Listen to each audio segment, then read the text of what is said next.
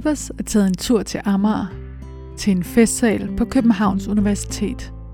Her holder projekt BlindTech sin afsluttende konference. De sidste tre år har Ibers nemlig samarbejdet med Københavns Universitet om et projekt, der undersøger, hvordan mennesker med blindhed kan bruge AI-teknologi, altså kunstig intelligens, i deres hverdag. Og i dag bliver hovedresultaterne præsenteret. Masser af konferencegæster er mødt op, og forsker og projektleder Brian Due skal til at byde velkommen.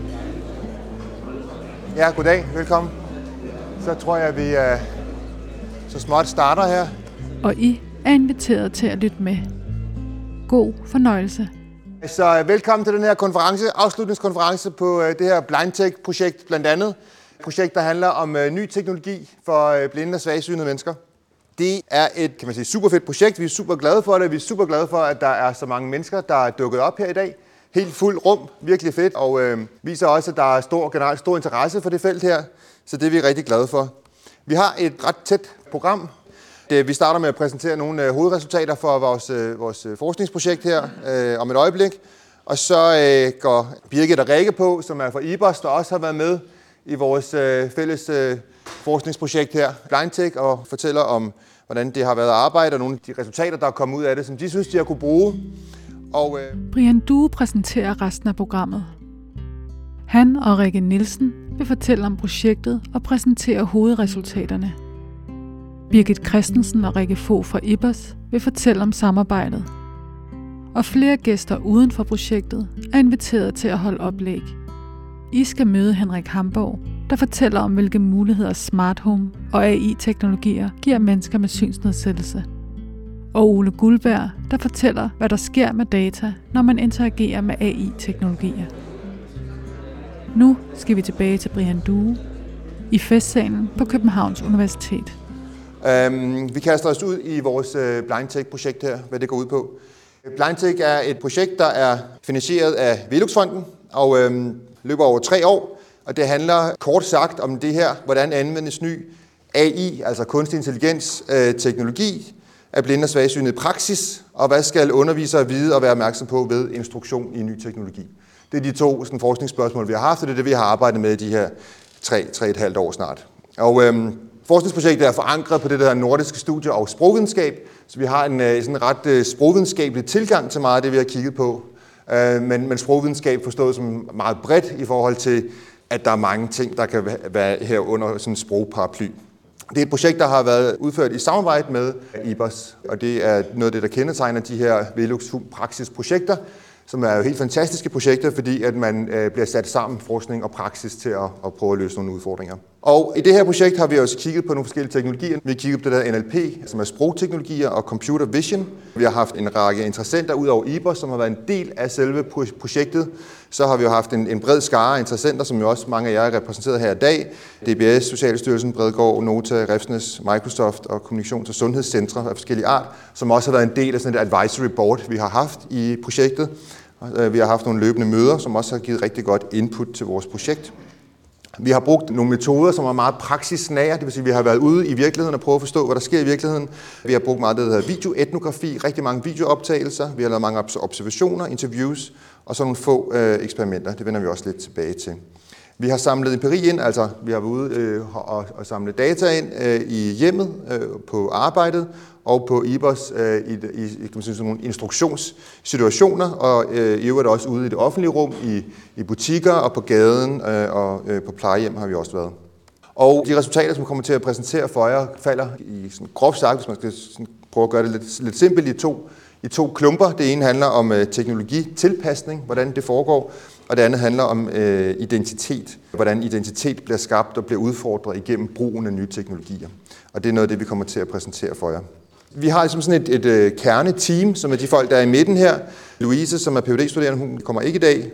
Så har vi Rikke, som vi kommer til at møde om et øjeblik. Hun er postdoc, som, som, som det hedder i vores forskningsprojekt. Og så Birgit og Rikke, som også I kommer til at møde lidt senere. Så det er ligesom været kerneteamet det her.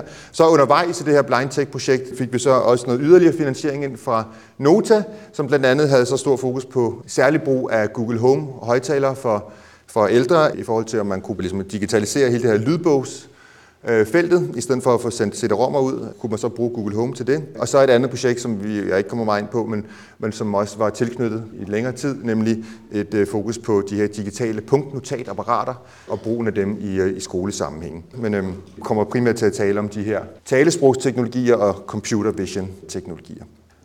Det var sådan set bare sådan den, den korte indledning. Nu er du øh, jo sådan set lidt på, øh, Rikke, et stykke tid her.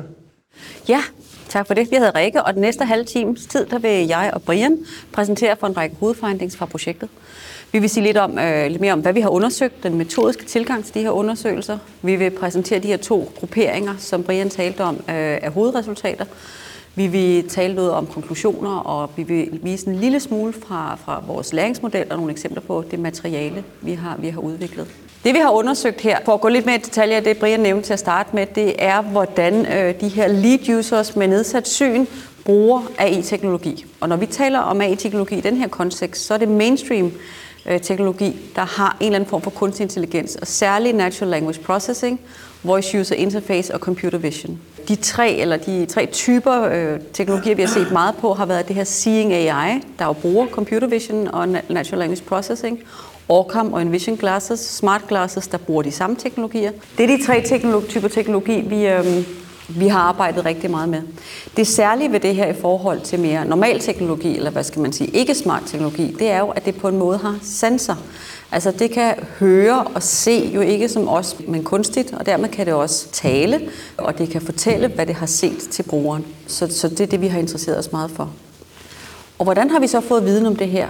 Jamen det har vi, øh, som Brian også kort nævnte, ved, ved det vi kalder videoetnografi. Og det er jo simpelthen videooptagelser, hvor vores øh, blinde og svagtseende lead users af teknologi har brugt teknologien. Både i hverdagssituationer, derhjemme for eksempel, i noget vi kalder semi-eksperimentelle situationer. Det vil sige, at de for eksempel har testet teknologi øh, i butikker eller på arbejdspladsen. Øh, og så har der også været de her lærings- eller instruktionssituationer øh, ude på IBOS. Og det har vi så suppleret med interviews og observation. Men, men hoved, vores hoveddata, det har været de her video, øh, videooptagelser. Og de er blevet øh, analyseret med noget, der hedder etnometodologisk multimodal konversationsanalyse og medlemskabskategoriseringsanalyse. Og det kan jeg jo sagtens stå og sige, øh, men det her det er sådan mikrosociologiske metoder, der er helt særlige, fordi de tager de her optagelser, de tager de her videooptagelser af, hvad mennesker faktisk gør. I stedet for at spørge, så kigger vi på, hvordan bliver det her brugt, og så bliver det analyseret ned i mindste detalje, hvad folk, øh, hvornår der er pauser, hvornår man tøver med at sige noget. Gestik, mimik. I kan se et eksempel på det derovre i siden, øh, hvordan de her meget detaljerede transkriptioner, øh, vi laver, ser ud, og det er så det, der bliver grundlaget for vores analyse. Og her kan vi se, hvordan deltagerne de skaber mening med verden, de opnår at gøre ting sammen. Ja, så det er sådan, vi er, vi er kommet til den viden, vi har i det her. Alle de her analyser, de er sådan fodret ind i, i noget som mere udviklings- og innovationsaspekt af projektet. Der har været nogle workshops med øh, synsprofessionelle omkring de her findings, så på baggrund af det har vi udviklet nogle læringsmaterialer i nogle co-creation workshops, og de er, der er de her prototyper på læringsmaterialer. De er blevet testet, øh, usability test og, og praktiske test. Så det er noget, det I kommer til at se lidt eksempler på senere. Vi kan jo ikke præsentere alt for 3,5 år for jer i dag, så vi har sådan valgt syv nedslagspunkter i hovedresultaterne, som I ser her. Øh, den første halvdel handler som sagt om at tilpasse teknologien, og den anden halvdel handler om øh, sådan at skabe vidende og kompetente identiteter, når man skal til at lære noget, der er nyt og svært. Men lige nu vil jeg give ordet til Brian. Yes.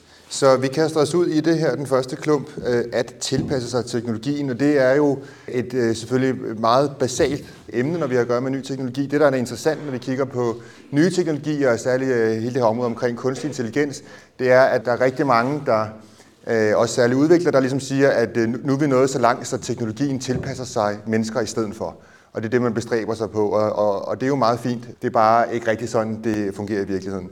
Så det, vi, vi kigger på, det er mere, hvad er det egentlig for et sammenspil, der er, når, når der sker den her tilpasning til teknologien, for det sker stadigvæk rigtig meget. Noget af det, som vi øh, har blandt andet har fokus på, det her med, med, med lyd, og det er jo også en ret basal øh, indsigt, kan man sige, nemlig at lyd er jo en flygtig størrelse, så, så snart man øh, har sagt et ord, så er det forsvundet igen ud i verden, når man, efter man har sagt det. Det kan selvfølgelig sætte sig nogle men følelsesmæssigt eller noget andet, andet, men det er ikke ligesom synet, som er statisk. Jeg kan blive ved med at se på jer, I kan blive ved med at se på, på mig, dem der har øh, synet, men lyden er væk et øjeblik efter. Det har faktisk rigtig store konsekvenser jo for, hvordan vi øh, designer og, og anvender teknologi, den her øh, grundlæggende indsigt. Og øh, for eksempel den måde, vi kommer til at bygge de her forskellige, nogle af de her forskellige resultater op, er ved at vise nogle klip for at gøre det meget levende. Så vi, har ikke, vi viser ikke en masse statistik og alt muligt, men vi prøver at vise nogle, nogle klip fra hverdagen. Så for eksempel, hvis man bruger sådan en Microsoft øh, Seeing AI-app her, og man er ude at shoppe, så, så kan det se sådan her ud. I videoen er en mand i et supermarked.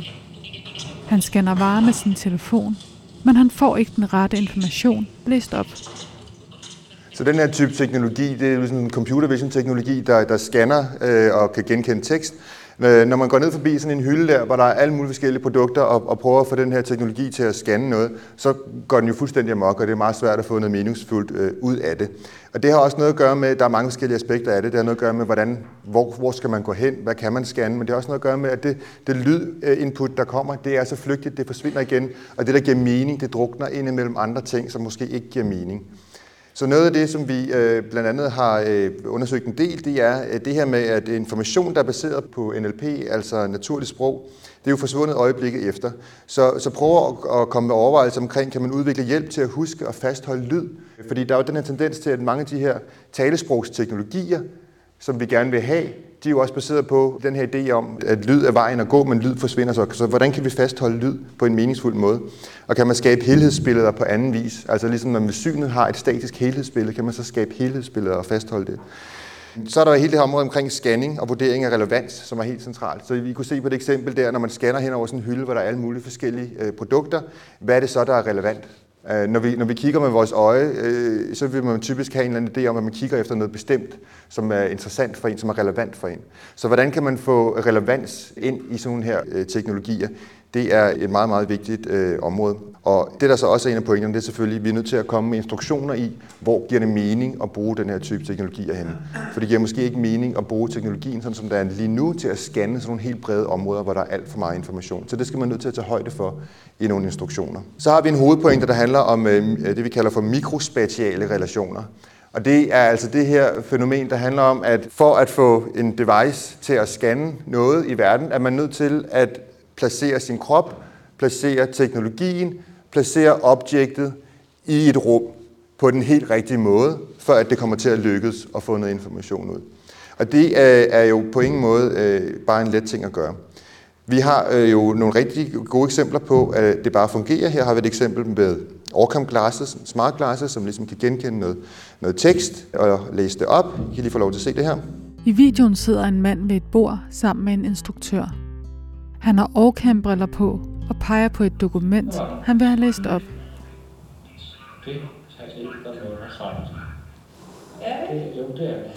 Så et super fint eksempel på, at den her Orcam er jo sådan gesterstyret, det vil sige, at når han peger, så tager den et billede, så begynder han at læse op, og den oversætter samtidig. Øh, og han kan så få den til at stoppe igen ved ligesom at køre sådan en gesture ind foran, øh, en, en håndbevægelse ind foran. Og et super godt eksempel på, at det virker, og vi har en, øh, en, en bruger her, som er rigtig, rigtig glad for det. Dejligt eksempel, men jo også noget, der foregår i en meget sådan øh, laboratorieagtig situation. Så, så hvordan ser det så ud i en eller anden hverdag? Der, der er det så, at tingene kan blive meget mere komplicerede. Så her har vi et eksempel med, med igen med Seeing AI-appen, øh, ude fra øh, en situation, hvor man øh, også i sådan et supermarked-kontekst, hvor I kan se, hvor mange små justeringer, der skal ske med devicen, objektet, kroppen, for at få den til at opnå en ønsket resultat, plus at det objekt, der bliver scannet, også er langt mere kompliceret, kan man sige. Manden i supermarkedet forsøger at scanne en pose slik. Han vender, drejer og vipper posen.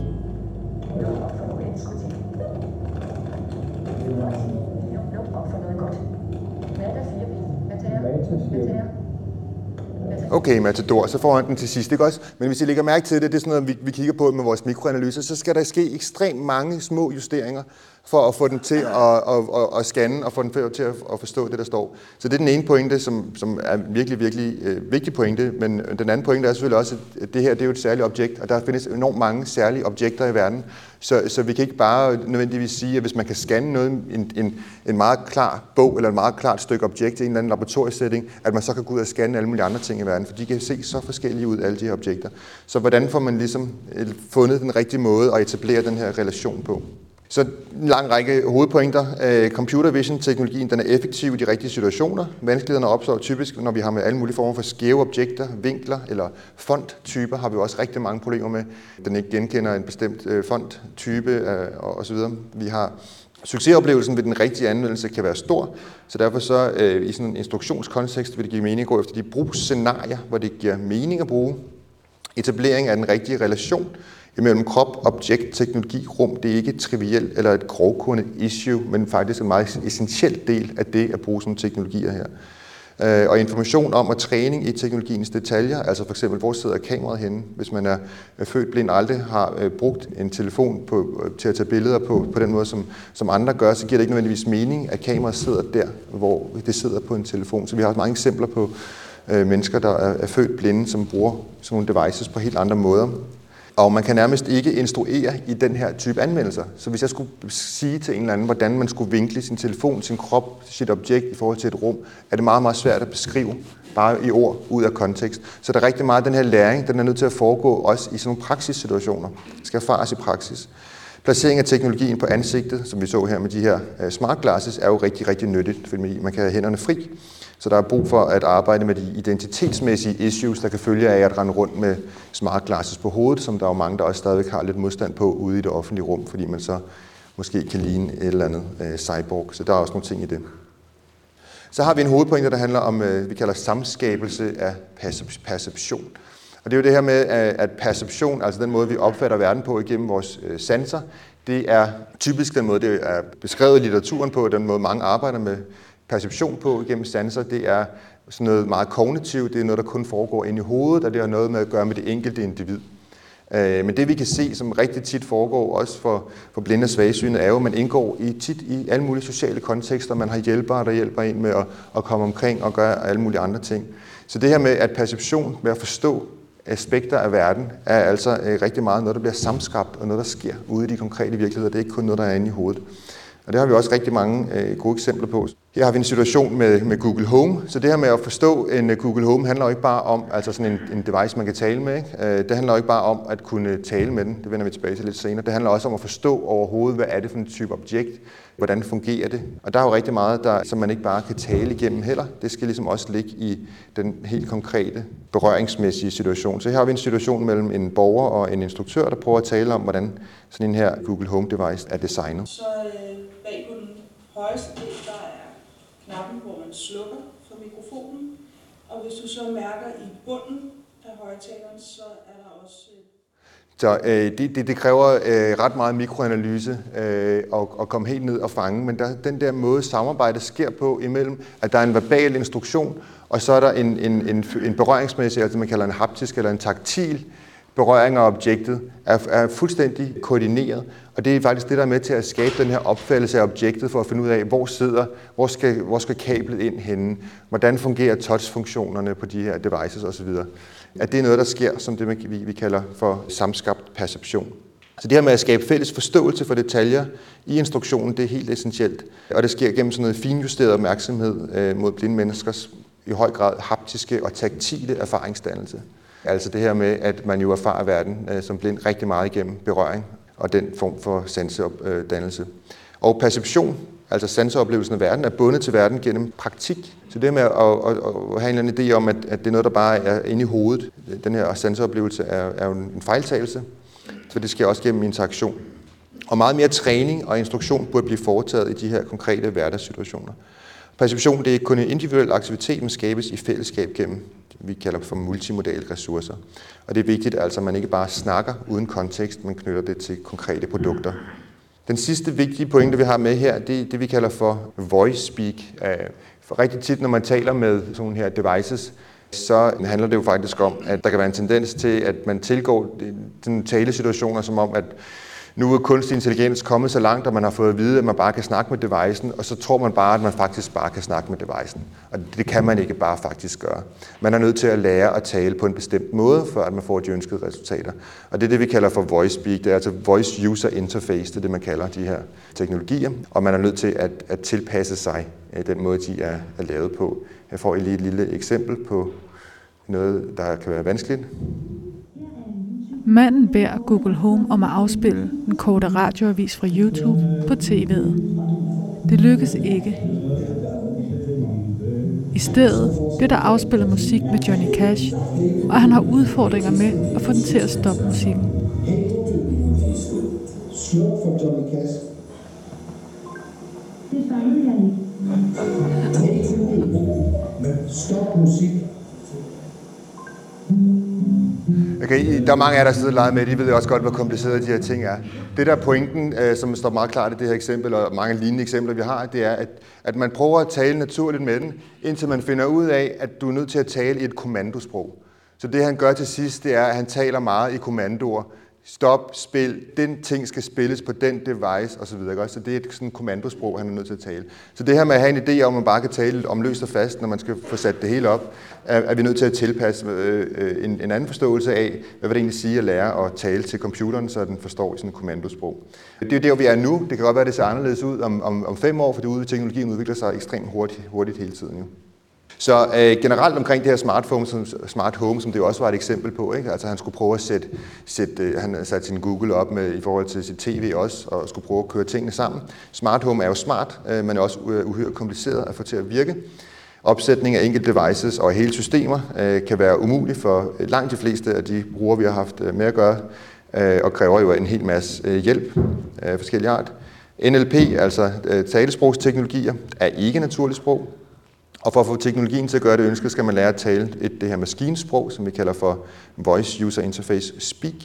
Og teknologiske løsninger, de kan også virkelig skabe andre problemer. Det er sådan en, en, en, en lidt mere generel øh, problemstilling, der også viser sig, øh, at ny teknologi kan føre til lammelse af andre sanser, så man holder op med at gøre nogle af de ting, man gjorde før, der egentlig fungerede, og så bliver man måske en mindre kompetent, fordi man bruger noget andet teknologi det man også kalder for GPS-effekten, altså at man lige pludselig kun kan finde vej ved hjælp af en GPS.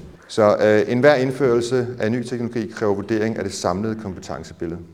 Og nogle delkonklusioner på, på noget af det, vi lige har været omkring her. Men noget af det, der er pointen i forhold til det, jeg har været øh, omkring her, det er den del omkring viden til synsprofessionelle og viden til borgere og noget omkring instruktioner og vejledninger. Så nogle af det, der er takeaways, det er altså, at øh, det, man kalder okularcentrisme, det vil sige, at verden er designet af seende for seende mennesker. Produkter er overvejende stadigvæk også designet ud fra en meget visuel omverdensforståelse. Og det selvfølgelig også, hænger også noget at gøre med, at vi har kigget på de her mainstream-produkter, som jo ikke er, mange af dem ikke er designet primært til øh, blinde og svagsynede mennesker fra starten af. Der er omkring praksis, altså flere instruktioner og udredninger bør foretages øh, i naturlige hjemlige omgivelser. Der er omkring viden, instruktører med erhverv, så helt konkret og teknisk viden om, hvordan de her nye teknologier fungerer. Og det er blandt andet også noget af det, vi gør, gør rede for i det her materiale her. Og så omkring de her tilpasninger, selvom teknologierne vil have en til at tro, at de er naturlige sanseforlængelser og erstatninger, så kræver de reelt præcise, helt præcise øh, kompetencer. Og så er der også nogle ting omkring tillid. Selvfølgelig vil man kun bruge som teknologier her, hvis de er man ret sikker på, at de virker rigtig tit til det, man gerne vil have, de skal bruges til. Så det var øh, meget hurtigt overflyvende omkring nogle af de pointer, og så vil Rikke komme lidt videre her. Yes, så den sidste del af det her oplæg kommer til at handle om det her med at skabe vidneidentiteter. Det første emne, underemne under det her, det handler om afdækning og forhandling af viden. Og hvordan hænger det sammen med identitet? Jo, når vi skal lære noget nyt, øh, så bliver vi en lille smule udfordret på, hvem vi oplever, vi er. Og i alle de her lærings- og testsituationer, når vi skal prøve noget nyt, så er det vigtigt, at man får lov til at holde fast i sin egen opfattelse af sig selv, ellers kan det faktisk blive rigtig, rigtig svært at lære noget nyt. Øh, og i forbindelse med at lære noget nyt, så skal man have noget viden, og det er både, øh, det er ikke kun, hvad hedder det, det er ikke kun den, der skal lære at bruge teknologien, der har brug for noget viden, jamen det har den, der skal instruere også. Øh, uden viden at dele, så er, så er der ikke nogen gode muligheder for at lave udredninger, instruktioner, undervisning osv. Øh, det jeg godt kunne tænke mig at vise jer til at starte med, det er et klip fra en udredningssamtale, øh, hvor brugerens vidensniveau, øh, den potentielle brugers vidensniveau, skal afdækkes. Øh, det er det lidt specielt, øh, et specielt setup. Der sidder faktisk to IKT-konsulenter og en borger. Her vises en kort video om Google Home, som Rikke uddyber. Det eksempel, vi, ser, eller vi har set her eller hørt her, det, er, det viser en kerneproblemstilling omkring potentielle brugere. Her er der en borger, der ikke ved, hvad, hvad, hvad, hvad devicen kan. De kender simpelthen overhovedet ikke til den. Men øh, hverken hun eller konsulenten kan derfor vide, hvad hun måske potentielt kunne bruge den til.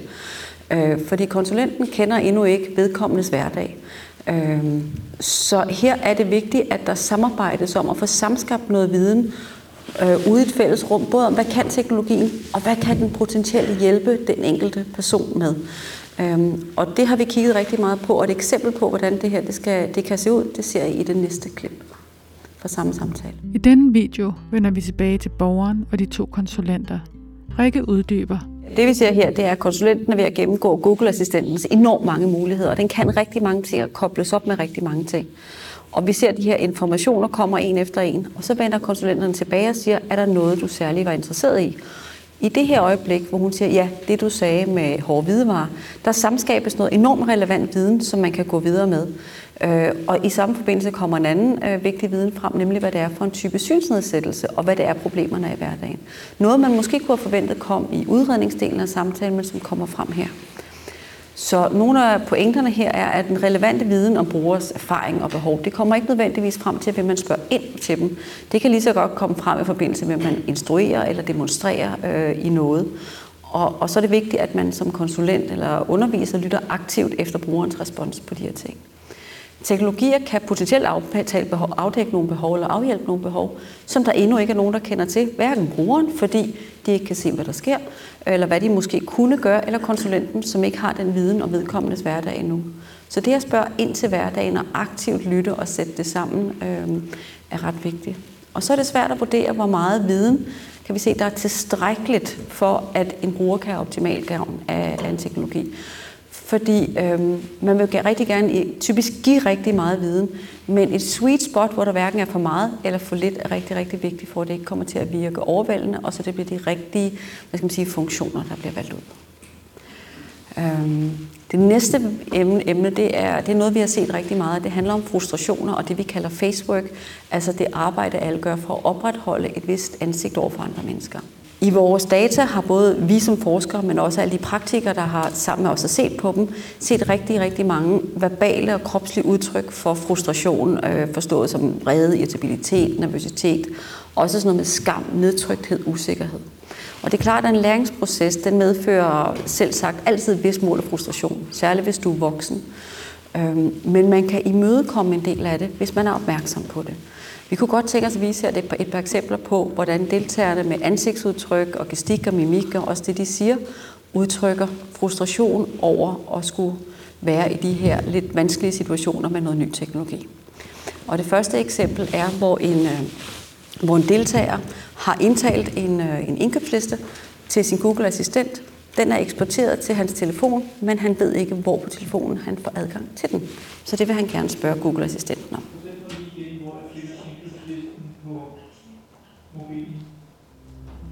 Videoen spørger manden, hvor indkøbslisten er, rigtig mange gange, og uden held. Ja, og I kan nok regne ud, hvor længe det fortsætter. Øh, så, så bare prøv at sige, her ser og, og, og fornemmer man tydelig frustration. Der er suk, der er sådan noget med at bøje sig, der er vende sig direkte mod altså den tale de er meget sådan, til den, som om den er et barn, der ikke rigtig vil forstå. Og til sidst siger han også direkte, at han er træt, altså irriteret af den. Og, og vi ser det bredt hen over næsten alle sammenhænge. En, øh, et sted, vi ser rigtig meget af det her, det er, når folk skal lære at bruge det eller teste det ude, det, ude i sådan, skal man sige, det virkelige liv. Øh, det er det et eksempel fra et supermarked, hvor en deltager, der er født blind, øh, netop gør det, som Brian talte om, er rigtig svært, nemlig at lære at scanne for at finde ud af, hvad det er for et produkt, han har fået fat i. I videoen forsøger manden at scanne varer for at finde ud af, hvad han står med i hånden. Og det lykkes ikke. Ja, og det her klip, nu har vi ikke tid til at gå det igennem i detaljer, men det viser meget tydeligt, hvor sårbar en situation det er at stå ude i et offentligt rum. Man ved ikke, hvem der kigger på en, og samtidig skal bruge noget teknologi, der er rigtig, rigtig svært at bruge. Og nu trykker det også direkte, han føler sig dum, og han er bange for at stå i vejen øh, i den her situation. Så det, giver er udtryk for angst og frustration og, og, og, og, og, og, og vrede eller, eller nervøsitet. Det ser, vi, det ser vi ret bredt. Og det kan, vi, det kan man imødekomme, og, og det er rigtig, rigtig vigtigt for at få en god læringssituation, og for at folk får lov til at opretholde et positivt identitetsbillede af sig selv.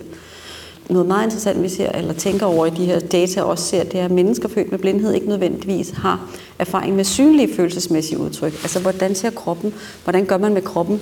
Det er noget, man har lært. Det er mere hørbart og taktilt. Så, så det kunne være værd at kigge mere på, om de udtryk for frustration, øh, for eksempel, som blindfødte øh, deltagere, er de anderledes end senblinde og senes? Kan man tage højde for dem på en anden måde? Det er almindeligt i læringssituationer med det her frustration, særligt blandt voksne, men hvordan kan en øget følsomhed over for de forskellige reaktioner i stressede situationer, der man ser hos forskellige deltagere, forbedre læringsmiljøet? Og ikke mindst kan man være opmærksom på, hvad det er, der opleves som mest frustrerende og ansigtstruende, eller efter hvem man står overfor, når man skal lære dem noget. Og det har vi faktisk udviklet et redskab til at, at kigge på, som jeg vil præsentere lidt senere. Det sidste, jeg meget kort vil give et eksempel på, det er, hvordan man kan konstruere en identitet som en, der er god til at lære, eller en, der kan erkende sine egne kompetencer. Øh, og det første korte eksempel, jeg vil vise, det er en, en ældre bruger, der skal lære at bruge Google Assistant til at få læst bøger på Nota. Men for at kunne, op, for at kunne slutte den til, skal der bruges en Gmail. Den kan han ikke huske, og han er i tvivl om, han har en, men det mener han bestemt, han har. Og de har haft ringet til hans søn, øh, om, han, om han kender til det. Og da, vi, da klippet starter, der ringer telefonen, øh, og det er hans søn.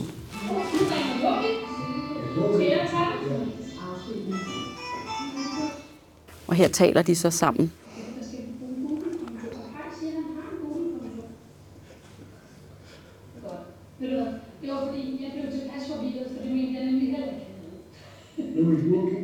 Det, der måske var lidt svært at se, men nu har vi jo mikroanalyseret det her, det er, at da telefonen ringer, så, øh, så rækker borgeren faktisk frem på at tage den. Men instruktøren tager den og begynder at tale med, med, med sønnen i stedet for. Øh, og de kører en samtale om Kajs konti, og hvordan han skal bruge teknologien, uden på noget tidspunkt at inddrage Kai, øh, som, som er brugeren. Og på den, tid, på, på den her tid kan vi se, at han lidt giver op og bliver sat i en situation med en identitet som en, der ikke rigtig kan, selvom han kæmper for at have en lokal ligesom sige, læreridentitet som en, der godt kan. Øh, I det næste klip, der jeg ikke kommer til at kom, øh, kommentere ret meget, der kommer vi til at se, hvordan øh, sådan en, en identitet som en, der synes, det her det er fedt at lære, kan se ud, når det går rigtig godt. Videoen afspilles. Og det vi så her i det her klip, øh, det var jo simpelthen, hvordan deltageren siger, det er sjovt det her. Han har lige haft to-tre oplevelser, hvor det gik rigtig godt. Han får den læst, kan lige tage varen, dobbelttjekke det den, og det kører øh, rigtig positivt. Det vi kan se her, det er, at øh, potentielle brugere meget nemt kan få en identitet som ikke kompetent. Også selvom det ikke er hensigten. Øh, så en stor opmærksomhed på, selv små udtryk for gerne selv at vil afprøve teknologien, vil holde den i hånden og få lov til selv at prøve det, giver ejerskab og en følelse af kompetence. Det kommer med succesfulde oplevelser nemlig, så det med at skabe muligheden for at få lov til at teste noget i en sikker kontekst, hvor man ikke bliver overvåget, det skaber små succesoplevelser, der giver mere mod på at prøve det. Og så er der rigtig meget identitet på spil, når man skal prøve at lære noget nyt foran andre. Og vigtige dele af den, hvordan man opfatter sig selv som værende, kan godt blive meget truet. Så vær særlig opmærksom på, hvilken opfattelse af, der, af det menneske, man står overfor, der betyder meget for dem selv, og det er vigtigt for dem at opretholde. For eksempel ved at bruge personerne fra det læringsmateriale, vi har, vi har udviklet. Meget kort takeaways er, at der er en masse nødvendig viden, som man kan få både ved at spørge, men også ved under demonstrationer og andre dele af, af samtaler, med, med, med den svagtseende eller den blinde kommende bruger, sådan noget med, hvad brugerne allerede ved, hvad for nogle behov oplever de, hvad for nogle behov oplever de ikke, men har de måske, hvilken viden er relevant og hvor meget tilstrækkelig. Omkring det med følelser, især frustration og negative følelser, en øget følsomhed over for de her forskellige emotionelle udtryk i stressede situationer. Hvis man er sensitiv over for dem, hvordan kan det forbedre læringsmiljøet? Og så er det med at huske på, at der er altid en overhængende risiko for et identitetstab, når man skal lære noget svært. Implikationer. Øhm, Brian, vil du overtage her? Ja, øhm, så vi har der en lang række implikationer. Teoretisk, som vi ikke skal bruge så meget til, bare for at sige, det spændes selvfølgelig også. Vi prøver at udvikle noget ny teori om det, vi kalder for distribueret perception. Vi prøver at arbejde med noget med sociomaterialitet, altså den måde, som den sociale verden og den materielle genstande er koblet sammen på øh, i sådan nogle menneske-maskine sammenføjninger. Hvad betyder det at have den her teknologi meget tæt på kroppen? Øh, prøver at lave en ny forståelse af haptics, altså berøring som kommunikationsform, hvor meget man egentlig kan kommunikere igennem det til andre. Ny forståelse af gestalts, det er sådan noget med helheder, hvor meget man er, i virkeligheden er i stand til at bygge forståelse, også ved at af teknologier, gennem delelementer, som bliver sat sammen til helheder. En ny forståelse af identitet, som knyttet til viden om teknologi, og så har vi også ret meget i vores forskning som teoretisk en replik til det, man kalder for disability studies, som er et kæmpestort felt i forhold til sådan hele handicapområdet, som jo typisk tager udgangspunkt i, at identiteter betyder noget på forhånd. At hvis man for eksempel har en identitet som blind, så vil det altid være noget, der betyder noget for den måde, man agerer i verden. Og det mener vi slet ikke er tilfældet. Der er mange situationer, hvor det slet ikke er relevant at forstå det, man gør ud fra en bestemt identitet. Så det er også noget, det vi har kigget på. Så, men det skal vi ikke trætte jer så meget mere med, men det, der findes en masse publikationer på det også. Der er noget, der er mere praktisk relevant. Så der er noget øh, praktisk projekt, der fører til. Der er en masse viden om identitetsarbejde i læringssituationer, der meget let bliver facetruende. Der er indsigt i, hvordan viden konstrueres, deles og forhandles både i forhold til udredninger, instruktioner, opsætninger og test. Der er opmærksomhed mod potentielle barriere for læring, og så har vi så et læringsmateriale, som øh, IKT-konsulenter kan gøre brug af. Og øh, det læringsmateriale øh, har en hel masse sådan, en sådan vidensdatabase, sådan også en indsigt i teknologier og hvordan de kan bruges, og sådan meget hands-on. Ultrakort, jeg bare to eksempler ud af et meget stort læringsmateriale, men noget af det, vi har udviklet, det er de her personer. Øh, vi har analyseret en masse, masse, masse videoer, øh, interviewet forskellige deltagere, og så har vi samlet en, en, en flok praktikere, og sammen med dem har vi udviklet fire personer, som man kan bruge til og øve sig i ligesom at spore sig ind på, hvordan laver man den bedste undervisning, den bedste udredning ved at tage højde for det, der er vigtigt for den enkelte. Øh, den her vil jeg ikke gå i detaljer med, men det er et eksempel også på en struktur for udredningssamtaler, som er bedre til at få den rigtige viden, altså den vigtige viden frem øh, på de rigtige tidspunkter i samtalen. Hvis du vil høre mere om de fire personer, kan du finde en video på Ibers' YouTube-kanal, hvor Rikke Nielsen fortæller mere om dem. Du kan også kontakte IBOS for at få adgang til læringsmaterialet. Og hvad skal der så ske på forskningsområdet nu? Brian Due giver et indblik i, hvad der har vagt deres interesse. Noget af det, som vi er meget interesserede i lige for tiden, som der er nogle af os, der også der sikkert har kigget på, det er det her, de her nye øh, generative AI, øh, blandt andet, som jo er kommet frem med det her øh, chat-GPT. Så nogle af de spørgsmål, vi prøver at arbejde lidt med sådan, og jonglere med, det er, hvad er potentialet med ny generativ AI, som f.eks. chat-GPT og billedrobotter for blinde og svagsynede? Men også andre spørgsmål, f.eks. hvordan etableres bedst et smart home-miljø, der fungerer i praksis?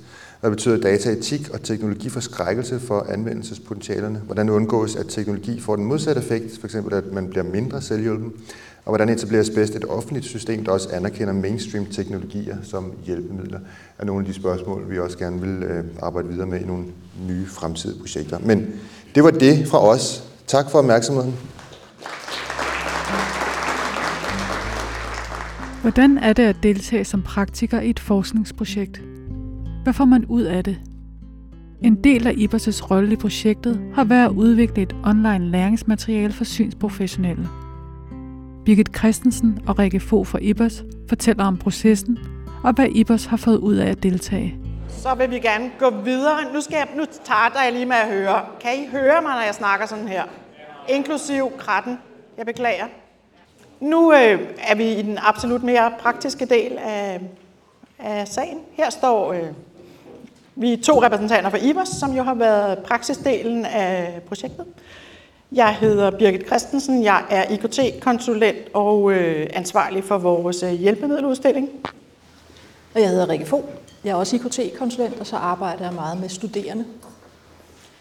Øhm, vi har lavet lidt sådan en uh, good cop, bad cop uh, fordeling, så nu starter jeg med at sige uh, det positive, og så er Rikke, hun har frivilligt tilbudt at tage sig af det, der kan være svært. Hvordan har det været at arbejde, at være praksisdelen i, et, øh, i sådan et forskningsprojekt? Og vi har for rigtig meget, først og fremmest, har det været sådan lidt okay, aha, når vi har siddet med, øh, som Rikke og Brian også har sagt, og kigget på, på, på, på videoerne og tænkt, åh, det her ved vi jo godt, vi gør, men vi har ikke i de detaljer kunnet se, hvor, hvor går det nogle gange ned ad en, er en skæv vej, eller hvornår er det, det lykkes? Hvad er det måske en gang med for bitte små ting? Altså øh, noget af det, Rikke også talte om, omkring hele, hele kontakten mellem konsulent og, og borger. Øh, så der har været masser af sådan noget aha derfor, som vi jo også har kunne tage med i, i instruktionsmaterialet. Og også i forhold til de borgere, vi arbejder med, åh, der er simpelthen noget her, som vi øh, når vi står med det, ikke har samme blik for, som man har, når man kan sidde og, og se det igennem og have de der mikroanalyser. Så det har betydet rigtig meget for os, altså at det der aha har kunne omsættes til noget. Og så håber vi jo også, altså, at det kan inspirere videre til, at, at, at man kan tænke, ah, der er noget her, og når man ser materialet. Øhm, så indsigt i egen praksis. Så lidt om, man kan sige, øh, hvordan projekter også kan udvikle sig. Altså når man nu er, som vi er, meget sådan praksis, og det her er et projekt over tre år, så kan jeg huske, at vi sad, øh, jeg fandt en mail fra, fra Brian, øh, vi har siddet og skrevet sammen lige i starten om budgettet, øh, øh, penge sat af til trykning af, af prototypematerialer, altså det her undervisningsmateriale, der er vores projekt og vores produkt. Mm, så havde vi jo en co-creation workshop, som, som Rikke også fortalte om, og der var jo, der sagde kollegaen jo øh, på, på et papir, ellers mange, tak, nej, vi skal have det elektronisk. Og vi havde også haft en idé om, at det skulle være sådan et helikopterperspektiv. Vi skulle ikke lave et undervisningsmateriale til synsprofessionelt, som ville rette sig mod øh, bestemte devices, fordi jeg ser rundt i lokalet. I ved godt, hvor svært det er at vedligeholde sådan et materiale, hvor man er kommet ned og skrevet om et bestemt produkt. Fordi så laver de en opdatering, eller så udgår det i produktion, eller hvad fanden man nu kan tænke sig. Men øh, vores kollegaer sagde jo, det nytter jo ikke, at sådan et eller andet generelt, når man arbejder med teknologi, kan i dukke, dukke, dukke. Så den der co-creation workshop, som, som vi havde øh, midt i forløbet, den gav jo enormt meget retning på. Men det var også noget, der ændrede i hvert fald vores tanker om, hvad er det her for et materiale, øh, vi skal ende med i sidste ende, instruktionsmaterialet. Og så, øh, hvad kan man mere lære af, og hvad får vi ud af at arbejde i et forskningsprojekt? Altså dels vil jeg sige, øh, altså et rigtig godt team. Jeg ser på Brian og Rikke, som er et eller andet sted, og Louise, som ikke er her. Det har været, altså, det har været en fest. Det har været rigtig, rigtig spændende. Nogle gange har vi været sådan meget langt fra hinanden. Altså sådan, okay, hvad snakker vi om? Fordi vi er fra praksis. Men, men det har været meget givende og meget spændende at have det lange forløb. Og øh, så er der også en ting omkring det med, kan man sige, at vi har været så tæt på, på, på den forskningsdelen. Altså vi har haft den, for, for eksempel den store glæde og held, at, at vi har haft altså sådan en proceskonsulent, øh, som vidste noget om det, kan man sige. Fordi Rikke, stod, øh, Rikke fra KU stod for, for vores co-creation workshop. Og der er forskel på, at der kommer en konsulent udefra og siger, når vi skal tale om det her, øh, hvad er det nu, det handler om, når det er noget med blinde. Og så er den person, som, som, styrer, øh, som styrer workshoppen, rigtig, rigtig stramt, Rikke, med, med der var minutter på, at faktisk ved noget om det, har materialet, altså har det udgangspunkt. Øh, det var jo, det gav ekstremt meget. Så kan man sige, at nu står vi med et, øh, et instruktionsmateriale, som, som er et materiale, der har der er tænkt til, at kollegaer rundt om i landet kan få adgang til det og bruge det til at forhåbentlig stå med, med deres borgere i udredningssituationer, i instruktionssituationer, og, og man kan sige, at, at det første skridt bliver en succes. At, at nogle af de situationer, hvor man måske vil tænke, at det her noget, der kunne være for den her borger, eller hvordan kommer vi i gang, eller det er nok også for svært, at det faktisk kan gå godt. Og kan gå godt i væsentligt flere situationer, end vi måske ellers turde håbe på. Fordi vi håber, at vi med det materiale kan give sådan en, prøv det her, prøv det her, det her er et godt første trin, du skal overveje det her, når du skal ud til borgeren, at det her er en god tjekliste at have. Den slags ting. Og øh, vi ved jo godt, at, at, at ude i, ude i synsverdenen, der, øh, der sidder der, der er dels en generationsskifte, der er mange nye medarbejdere, Øh, der er nogle steder, hvor det, rigtig mange steder er det personborgeren, tavsviden, og der er også meget små enheder, synsfaglige enheder, hvor det kan være svært at have nogen at spare med. Og så det med at gå hen og sige, okay, her har vi noget ny teknologi, det skal jeg lige bruge et par dage på at sætte mig ind i, hvordan jeg arbejder med. Det er ikke særlig realistisk. Så det vi meget håber på, at den her praksisdel af det, det er, at vi kan, at med det materiale, vi har, vi har lavet en prototype af, at, øh, at, det kan, at det kan bidrage lige der så også dem, der sidder og er ganske få, faktisk komme nogle steder. Mm. Okay. Ja, så har jeg jo lovet at være sur gammel mand og sige, øh, hvad er udfordringerne? Hvad er udfordringer ved at øh, kaste sig ud i sådan et øh, uh, praksisprojekt? Uh, øhm, allerførst, altså corona, det springer vi bare over. Det kan I godt forestille jer, at når man starter sådan et her projekt, og så må man ikke øh, tage ud til nogle borgere. Øh, det har jo altså konsekvenser for øh, tidslinjen. Øh, så har vi på IBOS øh, haft skiftende medarbejdere. Øh, jeg har været med på projektet i halvandet år. Der er to medarbejdere inden mig, som øh, har forladt stedet. Øh, så det der med at skulle overtage sådan et projekt fra en anden, det kan også være lidt udfordrende. Og selvfølgelig også være svært i forhold til samarbejdspartnere og sige nå ja, på mandag der er det altså Rikke, der kommer, fordi Bo er her ikke længere.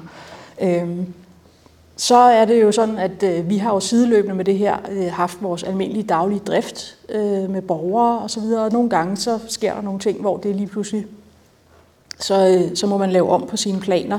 Så det her med at prøve at få sådan et øh, projektarbejde til at køre samtidig med, at man også er, øh, er en del af en, af en daglig drift, det kan også nogle gange være udfordrende. Så så I, øh, i Rikke vist nogle af de her videoer, øh, som bliver optaget. Det her med, at øh, der er nogen, der smækker fire videokameraer op, og så siger, så nu er du på. Nu må du godt lige performe. Og så bagefter så sætter de sig ned, og så mikroanalyserer de dine ansigtsudtryk og tager tid på. Rikke, her der sagde du ikke noget i 8 sekunder. Normalt er det sådan, at efter cirka halvanden sekund, så begynder folk at tænke, det er da ubehageligt, hun ikke svarer. Øh, så nogle analyser øh, bliver man udsat for. Øh, jeg har selv været forsøgsperson her, inden jeg øh, overtog øh, projektdelen. Og det kan faktisk være svært, når nu man har sagt ja til sådan et projekt, at få nogle medarbejdere til rent faktisk at deltage, når de finder ud af, at det er det, de skal være udsat for. Øh, og det er jo også noget, det man skal tænke i. At det er ikke altid, at medarbejderne øh, rundt omkring projektet synes, det er fedt, når man hiver fat i dem og siger, du skal da lige ind her og være med. Så kan man sige nu, øh, vi kommer ud fra praksis, vi er ikke akademikere. Ja, det er du. Lidt. Ja. Jeg er i hvert fald ikke. øhm, så, så når man øh, indgår i sådan et, et, et projekt, så må jeg jo sige, at nogle gange så fatter jeg hat af, hvad de snakker om herude på KU. Og så kan udfordringen jo være, at jeg skal jo prøve at, at lave noget klogt undervisningsmateriale, der videreformidler nogle af de her ting. Så det med at, at forstå, hvad er det egentlig, de har fundet ud af, det kan også nogle gange øh, være lidt svært. Så må man jo spørge og få Brian og Rikke til at forklare, hvad, hvad betyder det? Så blev der nævnt den her co-creation workshop, øh, hvor at, øh, der var en helt klar melding om, at man ville gerne have noget, der var mere hands-on og praksisnært. Og det er jo så må sige, en, en udfordring at få både det her øh, helikopterblik, fordi det skal jo stadigvæk være med i materialet. Det er jo det, vi ligesom har øh, fra starten af projektet har sagt, vi gerne ville. Øhm, og så må sige, afveje det. Øh, her er der vist øh, nogle overskrifter fra øh, undervisningsmaterialet. Det er sådan nogle artikler som, hvad er kunstig intelligens? Hvad er smart home teknologi? Computer vision, NLP.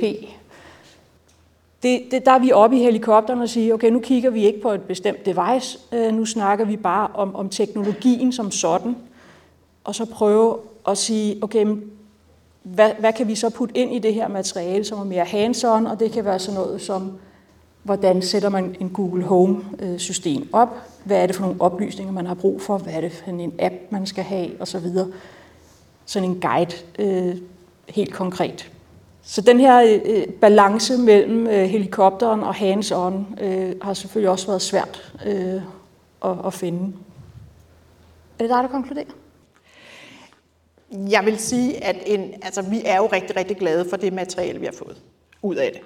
Det ligger på vores platform, der hedder Moodle. Vil vi være med en anden gang? Vi har jo fået meget ud af det. Altså, vi har fået det materiale, vi, vi havde håbet på. Øh, så hvis nogen spørger en anden gang, det kunne være Brian, det kunne være nogle andre. Altså, vi får nogle ting, vi ikke havde kunnet få, hvis vi havde siddet selv. Man kunne sige, ja, har vi, øh, kunne vi have lavet det her? Kunne vi ikke bare have lavet det her materiale selv?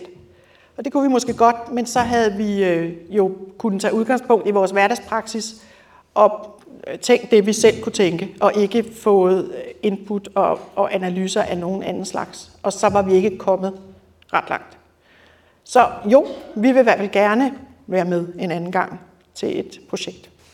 Så man sige, lige nu der ligger øh, materialet som en prototype på, øh, på vores øh, e-læringsplatform, øh, Moodle. Og øh, det vi skal hjem og gøre nu, det er jo så at arbejde med, hvordan kan vi bruge det her fremadrettet. Vi øh, har en øh, visokontrakt, vi øh, har en landsdækkende forpligtelse til at videreformidle viden, øh, og vi skal prøve at kigge på, hvor er det så, at det her materiale kan indgå i det, øh, i, i form af, af, af den her platform. Det skal lukkes mere op, vi skal have øh, sendt det lidt ud. Er der noget af det, som er mere borgerrettet, som skal ud på nogle andre platforme? Alt det her skal vi hjem og arbejde videre med. Og så er der også øh, nogle af de findings, som, som I fik præsenteret tidligere, som ikke er kommet helt med ind. Vi, vi skal stadigvæk arbejde lidt med det her. Så, så lige nu der ligger det inde på øh, elearn.ibos.dk øh, som øh, sådan et øh, kursus, og øh, hvordan vi så kommer videre derfra, det er noget af det, vi skal hjem og, øh, og snakke videre om på IBOS.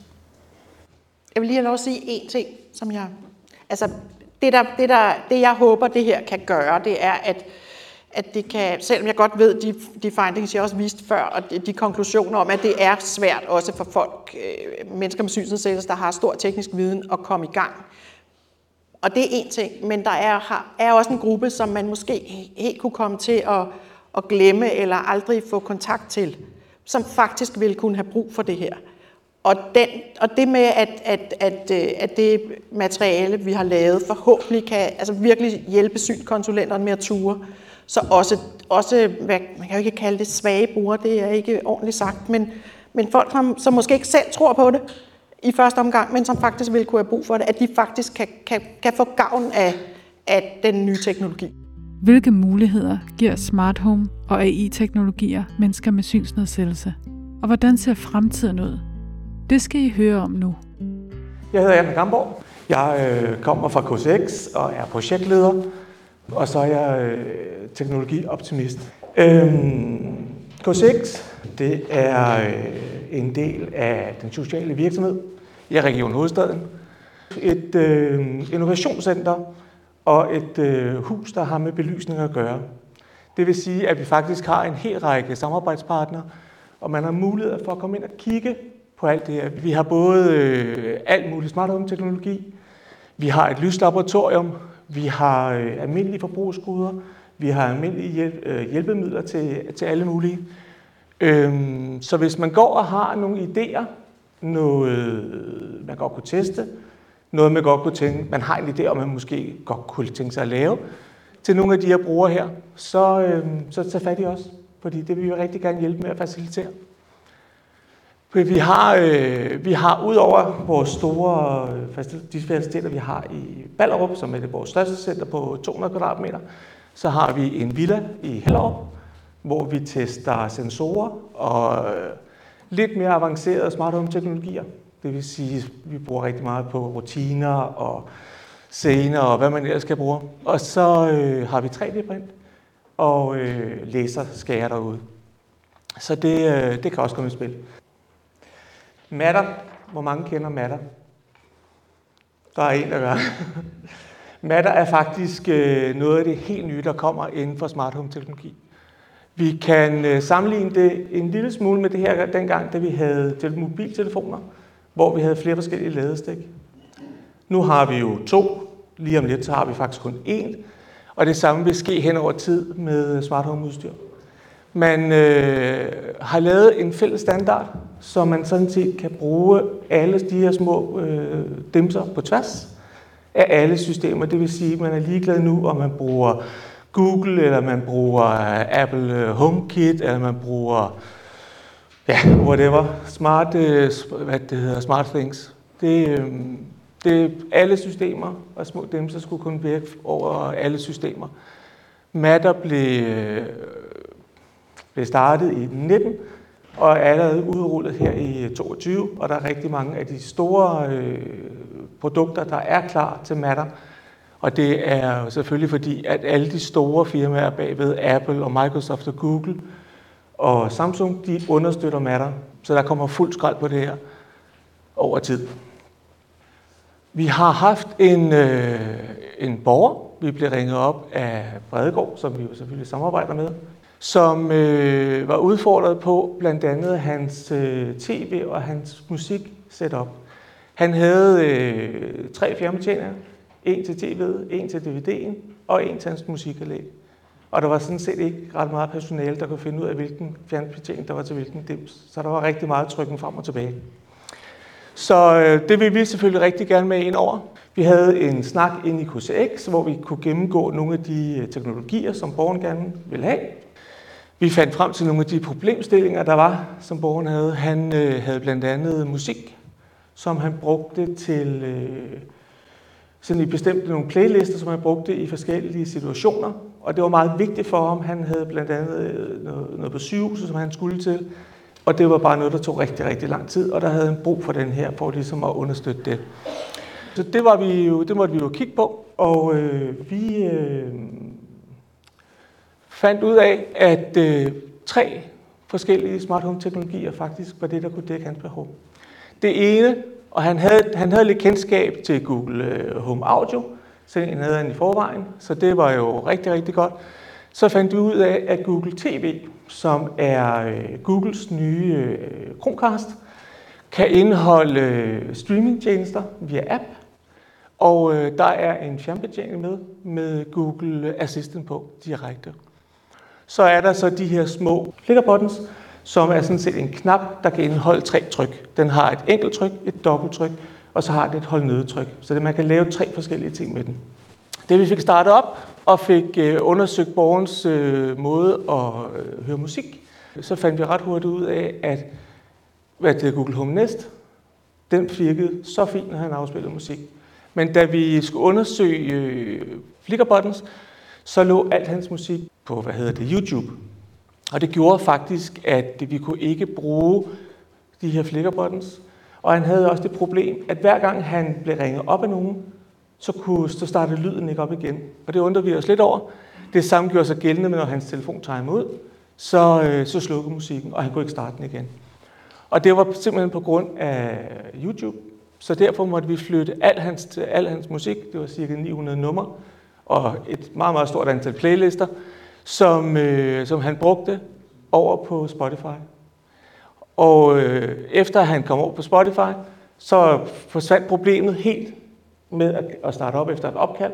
Så de her øh, flicker buttons, dem droppede vi med det samme, fordi vi fik en anden funktionalitet ved at gå over til Spotify. Og for det Spotify virker jo perfekt på, øh, på Google Home. I forhold til hans tv, så øh, havde vi faktisk regnet med til at starte med, at han skulle bruge det digitale assistent. Han skulle selvfølgelig snakke googlesk til sin assistent, og så skulle han øh, få åbne apps, han skulle bruge og komme ind på det, han skulle bruge.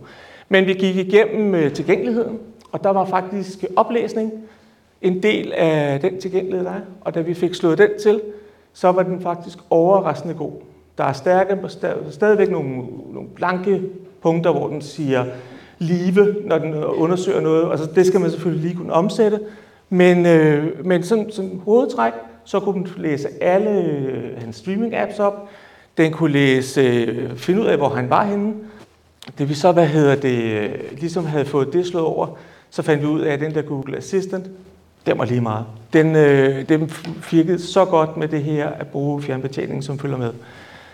Dog kan man sige, at når man øh, ikke kan se noget, så øh, er fjernbetjeningen mega dårlig.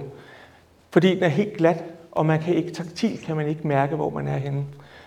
Heidi ude fra, som sidder heroppe fra Bredegård, hun eksperimenterede, og det var den, I så deroppe med de gule øh, hvad det, klistermærker på. Det er taktil berøring, så man har en idé om, hvor det sidder hen.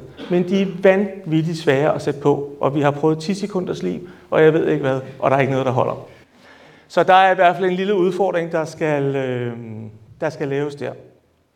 Og så vil jeg så sige, der er stadig stort behov for øh, undervisning i forhold til at bruge øh, fjernbetjeningen.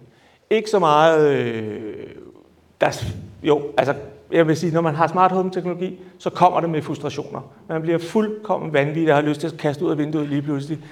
Men øh, når man ligesom ved det, og man må prøve igen og igen og igen, og Google bliver sige, det ved jeg ikke, det ved jeg ikke, det forstår jeg ikke, det ved jeg ikke. Så kommer der et tidspunkt, hvor man simpelthen får en, yeah, den gjorde det faktisk. Og så holder man fast i den. Men det kræver altså noget øvelse. Og som sagt, den her fjernbetjening her, som I kan se, den er mærket.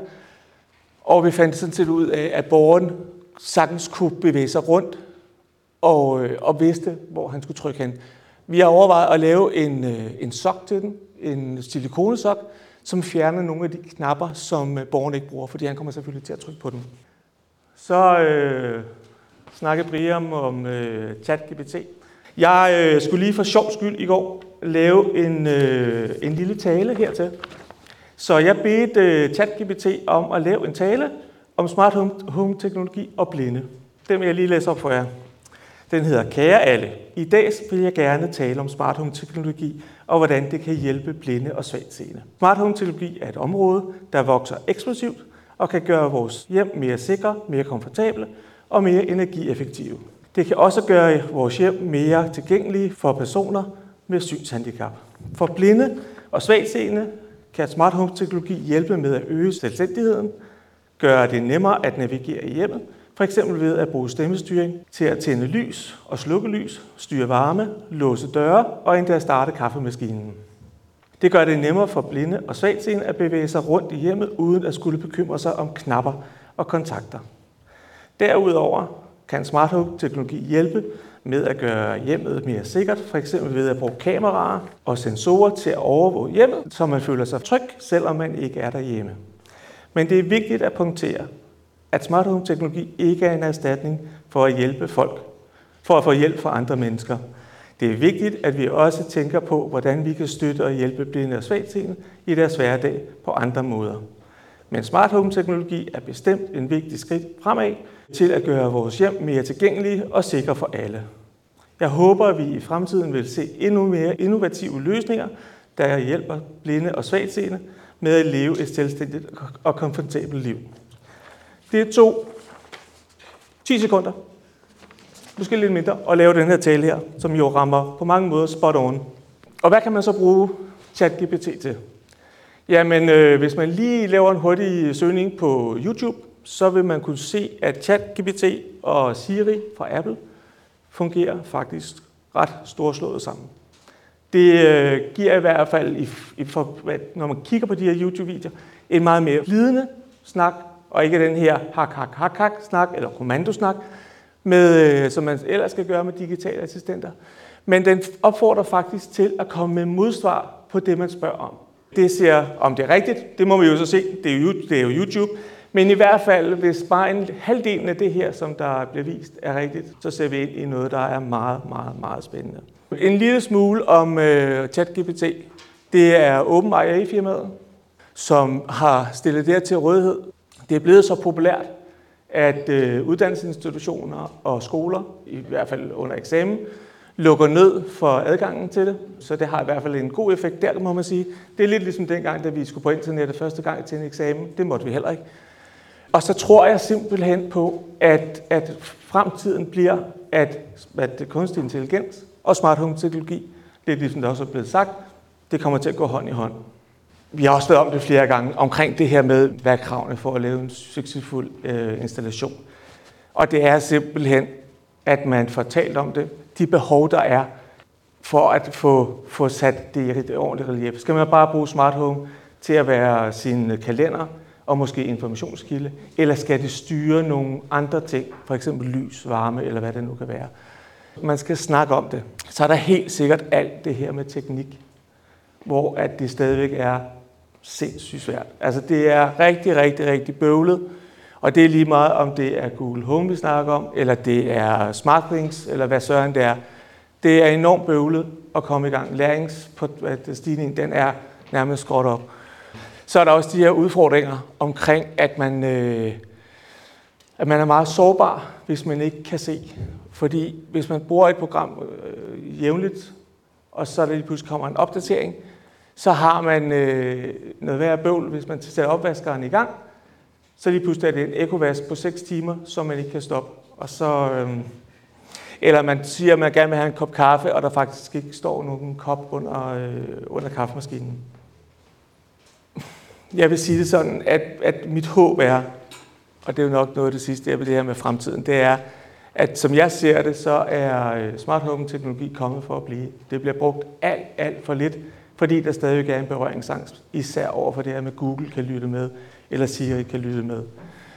Jeg har haft øh, Google Home installeret i de sidste seks år, så jeg er helt sikker på, at de ved rigtig, rigtig, rigtig, rigtig meget om mig. Og det er selvfølgelig noget, man skal være opmærksom på, øh, hvad man deler. Jeg deler hele mit liv med dem. Og det er, det, det er nok en af de ting, der er rigtig svært ved at komme over, især med den ældre generation. Fordi jamen, de, de lytter jo med. Ja, det gør de, for ellers skal du ikke få ud af dem. Så skal du over tænde og slukke for kontakten hele tiden. Så øh, Smart Home, Google Home, hvad det nu hedder alle sammen, de, øh, de er kommet for at blive. Og jeg tror, at vi skal vise, hvad det kan, og hvor selvstændig man egentlig kan blive ved at få det installeret. Og så er jeg helt sikker på, at, som jeg har sagt tidligere, smart home og øh, kunstig intelligens, det bliver fedt. Det bliver rigtig fedt. Til sidst skal I høre et oplæg om data. For hvad sker der egentlig med data, når man interagerer med AI-teknologi? Og hvilke problemstillinger kan der være, for eksempel i forhold til transparens og privacy? Jeg skal øh, komme lidt med noget parafrase over, okay Google, hvad med mine data? Man kunne godt sige, når det er sådan, at man står og er den, der ødelægger festen, om øh, man så er ham, der egentlig bare ikke bryder sig om smart home teknologi. Eller er man ham, der egentlig bare ikke bryder sig om Google. Og der kan man sige, noget af det, som jo egentlig er virkelig interessant, det er, at den her virkelighed, som vi begynder at begive os ud i, den ændrer på nogle af de koncepter, som vi egentlig har taget for fuldstændig givet i en meget lang periode. Det blev sagt, det er meget nemt at implementere sådan en teknologi som Microsoft Seeing AI på et nyt stykke hardware. Hvorfor er det det? Jamen det er jo fordi, at alt det, som Microsoft Seeing AI faktisk er, det ligger ikke på enheden. Det gør det jo heller ikke på Google Home. Så det vil altså sige, at mit software, alt min data, alt mit program, det flytter nogle steder hen, hvor det er sådan, at jeg ikke længere har ejerskab over det på samme måde, som jeg tidligere havde. Jeg har lige været på lossepladsen med frygtelig mange DVD'er, hvor der var øh, film og alt muligt andet. Og, øh, og det er bare den måde, som vores virkelighed lige pludselig er blevet, at, at alt det her data, programmet, andet, det flytter sig. Så det er ikke en rant mod Google eller andet. Det er, øh, det er et opmærksomhedspunkt med, hvad sker der egentlig med mine ting. Som sagt, så hedder jeg Ole Guldberg. Jeg er øh, traditionelt fra øh, synsverdenen, så dem af jer, der kender mig fra Institut for Blinde og Svagsynede, det er rigtigt nok, det er mig, selvom farverne ser anderledes ud på diaserne. Lige nu sidder jeg som IT-koordinator i Lyngby Torbæk Kommune, hvor jeg blandt andet arbejder med IT-sikkerhed, datahåndtering, risikovurdering og GDPR, alle mulige fagsystemer osv. Og det vil sige, når det var sådan, at jeg skulle tale om det her, så har jeg gjort det, at øh, jeg har egentlig tænkt, hvad er det, som er vores grundlæggende tanker omkring IT-sikkerhed? Hvad er det for noget data, som er? Data er jo i princippet legoklodser med forskellige farver, men de hører måske sammen på en eller anden måde, alt efter hvordan vi sorterer dem. Hvad er det så, den her fantastiske digitale assistent, den, den skal med det her data? Og kan jeg ikke bare være glad eller ligeglad? For lige at hoppe lidt tilbage, faktisk helt til da vi startede, der sagde Brian, lyd er flygtig. Hvad sker der, hvis vi lige pludselig lever i en virkelighed, hvor lyd ikke længere er flygtig? Tilbage i 2019, der øhm, blev der anlagt en GDPR-sag mod Google-assistenten fra øh, Hamburg. Og øhm, det, der egentlig var tankerne i det, det er jo, at øh, den data, der bliver opsamlet her, når det er sådan, at øh, den går i gang, nogle gange utilsigtet, assistenten, det bliver lagret et eller andet sted. Nogle gange bliver det transkriberet. Nogle gange bliver det måske lagt i Indien. Nogle gange i Bangladesh. Jeg ved det ikke. Og højst sandsynligt så siger den afspil Taylor Swift på YouTube, men jeg ved det ikke. Så derfor så kan man sige, der er nogle grundlæggende tanker, som på trods af, at vi har noget IT-sikkerhedsmæssigt fundament til at tage fat i det, så er der nogle grundlæggende tanker ved det her, som faktisk er svært. Fordi vores koncepter omkring, hvad virkeligheden er, de bliver faktisk udfordret. Så lyden lige pludselig, den er faktisk ikke flygtig længere. Den ligger her der alle vegne, plus et stykke papir i Bangladesh, siger Ole, og det er sikkert løgn. Når det er sådan, at vi øh, snakker om grundlæggende IT-sikkerhed, hvad det er for en fisk, så arbejder man ret ofte traditionelt ud fra de her tre koncepter, der hedder fortrolighed, integritet og tilgængelighed. Og det er ikke accessibility, men availability. Og øh, når det er sådan, at vi snakker om fortrolighed, så, så handler det jo sådan grundlæggende om, det data, som jeg har, at kan jeg være rimelig sikker på, at det ligger, sådan at andre ikke kigger. Når det er sådan, at vi arbejder med en verden, hvor det er sådan, at vi skal have andre til at processe vores data, så er det mere eller mindre udgangspunktet, det kan det ikke nødvendigvis. Det er faktisk heller ikke nødvendigvis det, vi gerne vil have med en assistent. Vi vil jo faktisk gerne have, at den her data den bliver behandlet. Så allerede her har vi et problem med, at Ole står og snakker om noget meget traditionelt IT-sikkerhedsmæssigt, som faktisk bliver udfordret. Integritet, bliver der ændret på det, kan jeg være sikker på, at det data, som, som jeg har, det er stadigvæk er det samme, når det er sådan, den her dimension er måske ikke så relevant længere i forhold til den her problemstilling i hvert fald. Så til gengæld rimelig interessant, fordi er min data tilgængelig for mig? Ja, det skulle den jo gerne være. Men vi kan jo ikke forestille os en virkelighed, hvor jeg siger til, til YouTube, spil Birte Kær, og tilbage i 2020, der sagde YouTube tilbage til mig, vi har ikke rettighed til at afspille dansk musik. Kan I huske det? Og, og det vil altså sige, at tilgængelighed er lige pludselig noget, der er rigtig, rigtig sjovt. Når det er sådan, jeg beder chat GPT om at skrive en tale til mig, så vælger den jo ud fra et eller andet. Vi har en bias i den her kontekst.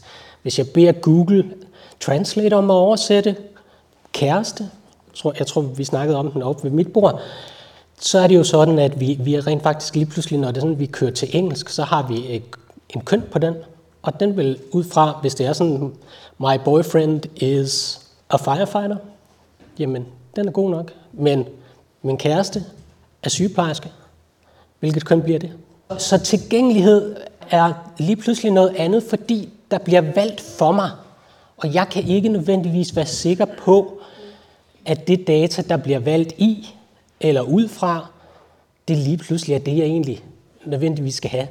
Det er øh, måske ikke et IT-sikkerhedsmæssigt spørgsmål, men det er i hvert fald et spørgsmål, som udfordrer mig med, hvordan mit data det bliver behandlet, og hvordan det data, jeg har adgang til, det bliver præsenteret for mig. Når det er sådan, at vi snakker om IT-sikkerhed, så kan man jo sige, så, så er det jo egentlig fantastisk dejligt, øh, at meget af det teknologi, som vi arbejder med, det falder tilbage til os selv. Har vi et sikkert password? Sikker password, det er en god ting. Multifaktor login, det vil altså sige, hvis det er sådan, at jeg har min Google Authenticator, eller hvad det nu hedder i dag, så, så er det endnu bedre. Men noget af det, vi tit glemmer, det er, når det er sådan, vi snakker om, om, om smart teknologi, det primære eksempel, jeg hører folk sige, det er, derhjemme så har vi en del kalender, så kan vi altid se, hvor hinanden er, hvornår osv. Ja, vær opmærksom på, om det er smart, og i hvilken kontekst osv. Så, så, så sådan noget med rolle og rettigheder er faktisk måske noget, vi skal være endnu bedre til, når det er sådan, vi tænker ud i, øh, i de her kontekster. Skal øh, konen stadigvæk vide, hvad det er, I laver, hvornår, hvis I ikke øh, er gift længere? Og så videre, så videre, så videre. Når det er sådan, at vi snakker om, hvordan man skal ud i en vurdering af, om noget er sikkert eller usikkert, eller hvordan, så snakker vi tit ud fra nogle idéer om sandsynlighed og konsekvens. Det her det er stjålet fra datatilsynet, og øh, det de siger, det er, jamen når det er sådan, at vi skal finde ud af, om noget det er alvorligt, om vi skal gøre noget ved det, så skal vi kigge på øh, sandsynligheden for, at, at data det bliver øh, misbrugt eller lækket, eller der opstår et databrud, og vi skal kigge på konsekvensen af det. Det kan man simpelthen give en numerisk værdi ret ofte, øh, og her kan man se, at datatilsynet er humaniora, fordi de siger fra 1 til 5, som øh, matematiker, så vil jeg sige, at vi starter med at tælle fra 0. Det havde været uhensigtsmæssigt i den her situation, fordi så var det meget nemmere at få, få et 0-resultat, men øh, ligegyldigt hvad. Når det er sådan, at vi kigger på det her, så, så kan vi så tage og sige, jamen, er der noget, som vi skal gøre anderledes, hvis det er sådan, at vi kommer ud i, at både konsekvensen for, at data bliver misbrugt, eller der sker, at data ligger høj, og sandsynligheden er høj så har vi bagdelen i klaskehøjde. Men hvis det er sådan, at det handler om, at det, det måske er data om mit fodsæt, øh, så er det måske ligegyldigt, fordi konsekvensen er rimelig lav. Men det er en måde, som man kan bruge til at vurdere sin, øh, sin risiko på. Når det er sådan, vi snakker om data, så er der nemlig forskel på, hvad det er for noget. Øh, vi taler generelt om de her tre kategorier. Almindeligt oplysninger, det vil altså sige, øh, jamen, hvad som helst. Coca-Cola er godt. Øhm, så kan det være noget, der er øh, personhenførbart. Det kan være en lokation, det kan være en IP-adresse, det kan være alt muligt andet. Øh, og sidst, så er det, at vi begynder at vade ned i det, der hedder følsomme personoplysninger. Det er øhm, sådan noget, som typisk handler om etnicitet, politisk overbevisning, genetiske ting. Det kan være, hvilken fagforening, om jeg er medlem af en fagforening. Det kan også være min sundhedsdata. Og øhm, når det er sådan, at vi begynder at, øhm, at tænke på, hvad vi gerne vil have vores digitale assistent til at behandle, så er det jo sådan, at de her tre kategorier kan måske hjælpe os til at forstå i hvert fald, hvad er det for en konsekvens, hvis det går galt. Hvad er det egentlig, den her assistent skal med mine data? Fordi det, der jo egentlig er dejligt, det er, at Google-assistenten den kan bruge de her data til det. Når det er sådan, vi snakker om det her som et problem, så er det jo sådan set ikke, fordi jeg ikke forstår målet i det. Jeg kommer fra synsverdenen også. Jeg ved jo, når Henrik han siger, at det her det er, det, det er fantastisk, så er jeg egentlig grundlæggende enig med ham. Men det vi også skal huske, det er, at der er jo et middel i det. Og det er det, hvor det er sådan, vi lige pludselig begynder at snakke om, at vi behandler faktisk vores biometriske data i en eller anden kontekst. Det vil altså sige vores stemmedata, blandt andet. Øhm, vi behandler vores kontaktoplysninger, ikke kun på mig, men alle mulige andre. Det kan være lokation, kalenderinformationer, styre mine enheder. Det vil altså sige, på trods af, at jeg måske synes, det er smart at skrue op på 22, hvad hvis det var sådan, der var en, der synes, at øh, det kunne være rigtig sjovt hjemme med mig at skrue op på 72? Hvad det nu er. Sluk mit køleskab. Det kunne også være sjovt. Når det er sådan, at vi også begynder at komme ind i sådan noget med indkøb og betalinger, så er vi også lige pludselig over i noget, hvor det er sådan, at man kan sige, det er da rigtig smart. Men vil de fleste af os egentlig sige, den her liste den er kompileret ud fra, hvad det er, jeg egentlig kan gøre med Google Assistant. Man kan nogle gange vende sådan noget om at sige, jamen det skaber jo måske også nogle... Øh, de fleste af os kan sige, det er godt nok smart, men måske også bekymrende. Ja, kan jeg så ikke bare være ligeglad eller glad?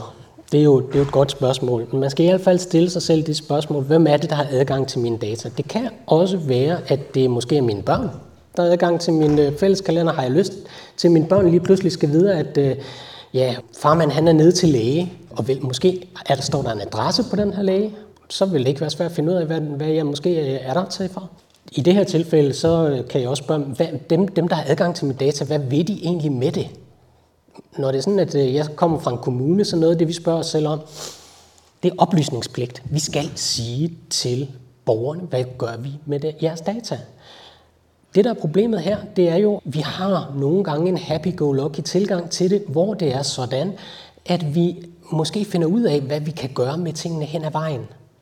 Hvis det er sådan, at vi gjorde det ude i en kommune, så vil vi få tæsk. Så, så, så man, man skal måske spørge sig selv, de data, som jeg tænker på at lægge ud nu, hvad sker der, hvis jeg kombinerer dem?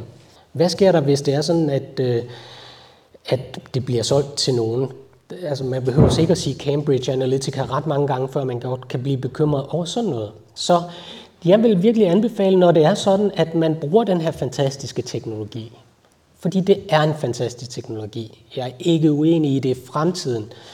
Lav en, en, en vurdering af, hvad I selv synes er hensigtsmæssigt. Det kan være, at noget det vil være rigtig, rigtig godt øh, i forhold til jeres brugscenarier. Det kan også være, at I tænker, hov, der er måske noget der. Fordi Google de deler jo ikke vores oplysninger med hvem som helst, udover de selvfølgelig, hvis de betaler for det. Så der er ingen tvivl om, at vi, vi er ude i nogle problemstillinger her, hvor det er, at vi skal lave vores egne afvejninger. Jeg kunne godt lige tænke mig at spørge jer til sidst, skal vi have en håndsoprækning, hvor mange af jer bruger Gmail? Den vil jeg være sød at række hånden op. En, okay, der er mere end 10 her. Hvor mange af jer, jeg tror jeg vender den om, hvor mange af jer hoster jeres egen mail? Hvor mange har jeres mailserver derhjemme? Okay, nu begyndte vi faktisk lige pludselig at have, have lidt færre hænder. Og, øhm, og man kan sige, til de fem af os, der lige rækker hånden op her, vi er en døende race. Det må vi bare se i øjnene. Og, og det betyder jo sådan set også bare, at vi lever i en virkelighed, hvor det er sådan, at den data, som, øh, som vi har med at gøre, der skal vi måske finde ud af, hvordan vi håndterer det. Der findes øh, jo alternativer nogle gange til, til, til nogle af de her. Øh, jeg kan huske Birgit, jeg, hver gang at, øh, at hun har sagt det her, så har jeg prikket hende og sige, husk nu, der er noget, der hedder Mycroft AI, øh, som, som er en tilsvarende teknologi, men som i princippet har meget af det her mulighed for, at man kan afvikle sådan noget øh, med sin lokale enhed. Og der er det jo så, at man kunne ønske sig, at der var nogen, der ville stille de her spørgsmål til de rigtige mennesker og sige, det her det er en god teknologi, men vi vil rigtig gerne have, at data det bliver lagret de rigtige steder. Vi vil rigtig gerne have, at I fortæller os, hvad I bruger det til, osv. Fordi det er desværre, som jeg ser det, ikke en opgave, vi kan forvente, at Google, Microsoft, Amazon stiller sig selv. Vi kan jo spørge os selv også i den kontekst, hvad, hvad er der med Aula? Hvor gemmer de deres data? Ja, Amazon. Så, så allerede der har vi også nogle ting, hvor det er sådan, at vi nogle gange lukker øjnene og siger, happy go lucky. Alle de andre gør det, så det går nok, og det gør det højst sandsynligt også. Men summa summarum, jeg tror, vi er nået dertil, hvor det er sådan, at øh, jeg vil sige tak for opmærksomheden, og øh, tak fordi, at øh, I vil øh, høre på mig, og øh, så håber jeg, at, øh, at I vil tænke jer om at bruge teknologien rigtigt. Det var alt, vi havde til jer. Vi håber, I synes, det var spændende at være med til projekt BlindTechs afsluttende konference. I kan finde flere podcasts på ivers.dk eller ibers.podbean.com eller hvor I ellers støtter til podcasts, f.eks. iTunes. God fornøjelse.